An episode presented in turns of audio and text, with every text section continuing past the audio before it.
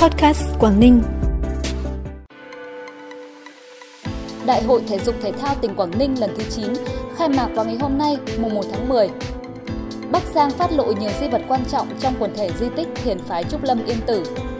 Phú Thọ cần cơ cấu lại ngành công nghiệp, phát triển nông nghiệp sinh thái, nông thôn hiện đại là những thông tin đáng chú ý sẽ có trong bản tin vùng Đông Bắc sáng nay, mùng 1 tháng 10. Sau đây là nội dung chi tiết.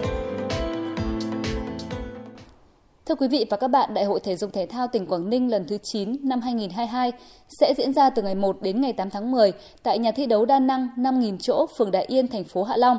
Đến nay, Đại hội Thể dục Thể thao cấp tỉnh đã hoàn thành 16 trên 19 môn, phân môn. Ba môn còn lại của đại hội là bóng truyền hơi, điền kinh và kéo co sẽ được tổ chức sau thời gian khai mạc đại hội. Theo bảng tổng sắp huy chương đến thời điểm hiện tại, thành phố Hạ Long đang dẫn đầu với 142 huy chương.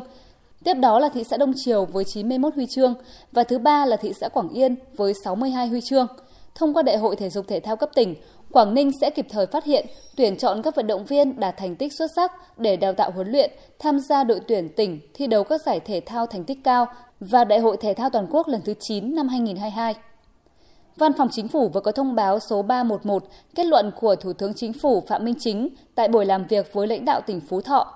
Theo đó, Thủ tướng Chính phủ yêu cầu tỉnh Phú Thọ trong thời gian tới cần đẩy mạnh chuyển dịch cơ cấu kinh tế gắn với đổi mới mô hình tăng trưởng theo hướng tăng dần tỷ trọng ngành công nghiệp, xây dựng và dịch vụ, tập trung phát triển các ngành lĩnh vực theo hướng khai thác lợi thế, đa dạng và nâng cao hiệu quả sản xuất, chất lượng, sức cạnh tranh, phát triển các chuỗi và chuỗi liên kết, tập trung ưu tiên nguồn lực cho chuyển đổi số, phát triển kinh tế số, xây dựng chính quyền số, xã hội số, chuyển đổi xanh, kinh tế tuần hoàn và ứng phó biến đổi khí hậu.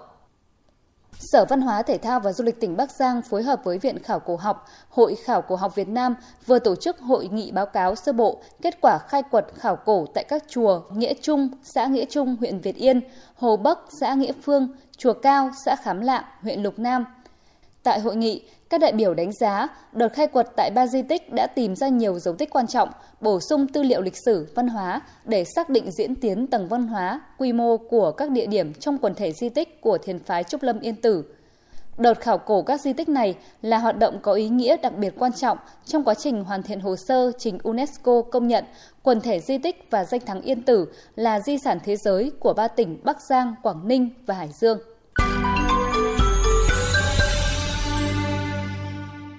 Bản tin tiếp tục với những thông tin đáng chú ý khác. Sở Văn hóa Thể thao và Du lịch tỉnh Cao Bằng vừa tổ chức Liên hoan hát then đàn tính lần thứ 3 năm 2022 với 10 đoàn gồm 205 nghệ nhân, diễn viên quần chúng ở 10 huyện thành phố trong tỉnh, mang đến cho khán giả 40 tiết mục đầy bản sắc và độc đáo. Liên hoan đã góp phần quan trọng bảo tồn phát huy bản sắc văn hóa đồng bào dân tộc, bảo tồn làn điệu dân ca, dân vũ và trang phục dân tộc, đồng thời quảng bá rộng rãi những giá trị đặc sắc của nghệ thuật hát then đàn tính đến các tầng lớp nhân dân, du khách trong và ngoài nước. Sở Văn hóa Thể thao và Du lịch Hà Giang phối hợp với công ty trách nhiệm hữu hạn khinh khí cầu quốc tế Ballooning và một số đơn vị sở ngành thành phố Hà Giang vừa tổ chức bay thử nghiệm khinh khí cầu tại quảng trường 26 tháng 3. Theo đó, lần bay thử nghiệm này có một chiếc khinh khí cầu với kích thước nhỏ có thể chứa hai người và một phi công, bay với độ cao tối đa 150 m so với mặt đất. Việc tổ chức bay thử nghiệm khinh khí cầu nhằm khảo sát và giới thiệu, quảng bá hình ảnh các sản phẩm du lịch đặc sắc của Hà Giang tới du khách trong và ngoài nước, qua đó góp phần đưa Hà Giang trở thành một điểm đến an toàn hấp dẫn, tạo động lực cho sự phát triển du lịch. Tại đền mẫu thoải bến than phường Hoàng Văn Thụ, thành phố Thái Nguyên, Tri Cục chăn nuôi thú y và thủy sản tỉnh Thái Nguyên vừa tổ chức thả 13.000 con cá giống các loại, gồm cá trôi ta, cá chấm cỏ, cá lăng chấm xuống sông cầu. Theo kế hoạch từ nay đến ngày 5 tháng 10, Tri Cục chăn nuôi thú y và thủy sản sẽ tiếp tục tổ chức thả gần 90.000 con cá giống trên sông cầu, sông công và các hồ chứa lớn trên địa bàn tỉnh để tái tạo nguồn lợi thủy sản. Phần cuối bản tin là thông tin thời tiết. Thưa quý vị và các bạn, trong ngày hôm nay, khu vực Bắc Bộ chịu ảnh hưởng chủ yếu của đới gió đông trên cao nhưng hoạt động yếu dần. Giải hội tụ nhiệt đới trên khu vực Trung Bộ suy yếu nhanh. Do vậy, những cơn mưa vẫn lặp lại. Tuy nhiên, cường độ mưa có xu hướng giảm dần. Tại các tỉnh vùng núi và Trung Du, mưa rào và rông xuất hiện rải rác về chiều và tối. Trong khi đó, tại khu vực ven biển, đồng bằng Bắc Bộ, do ảnh hưởng của nhiễu động gió đông nên có mưa nhiều hơn, Cục bộ có mưa vừa, mưa to và rông, với thời gian mưa tập trung chủ yếu vào chiều tối, đêm và sáng sớm.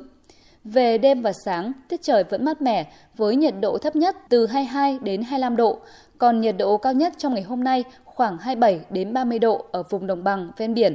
Các nơi khác nhiệt độ cao hơn khoảng 1 đến 3 độ. Thông tin thời tiết đã khép lại bản tin hôm nay. Cảm ơn quý vị và các bạn đã dành thời gian quan tâm theo dõi. Xin kính chào tạm biệt và hẹn gặp lại.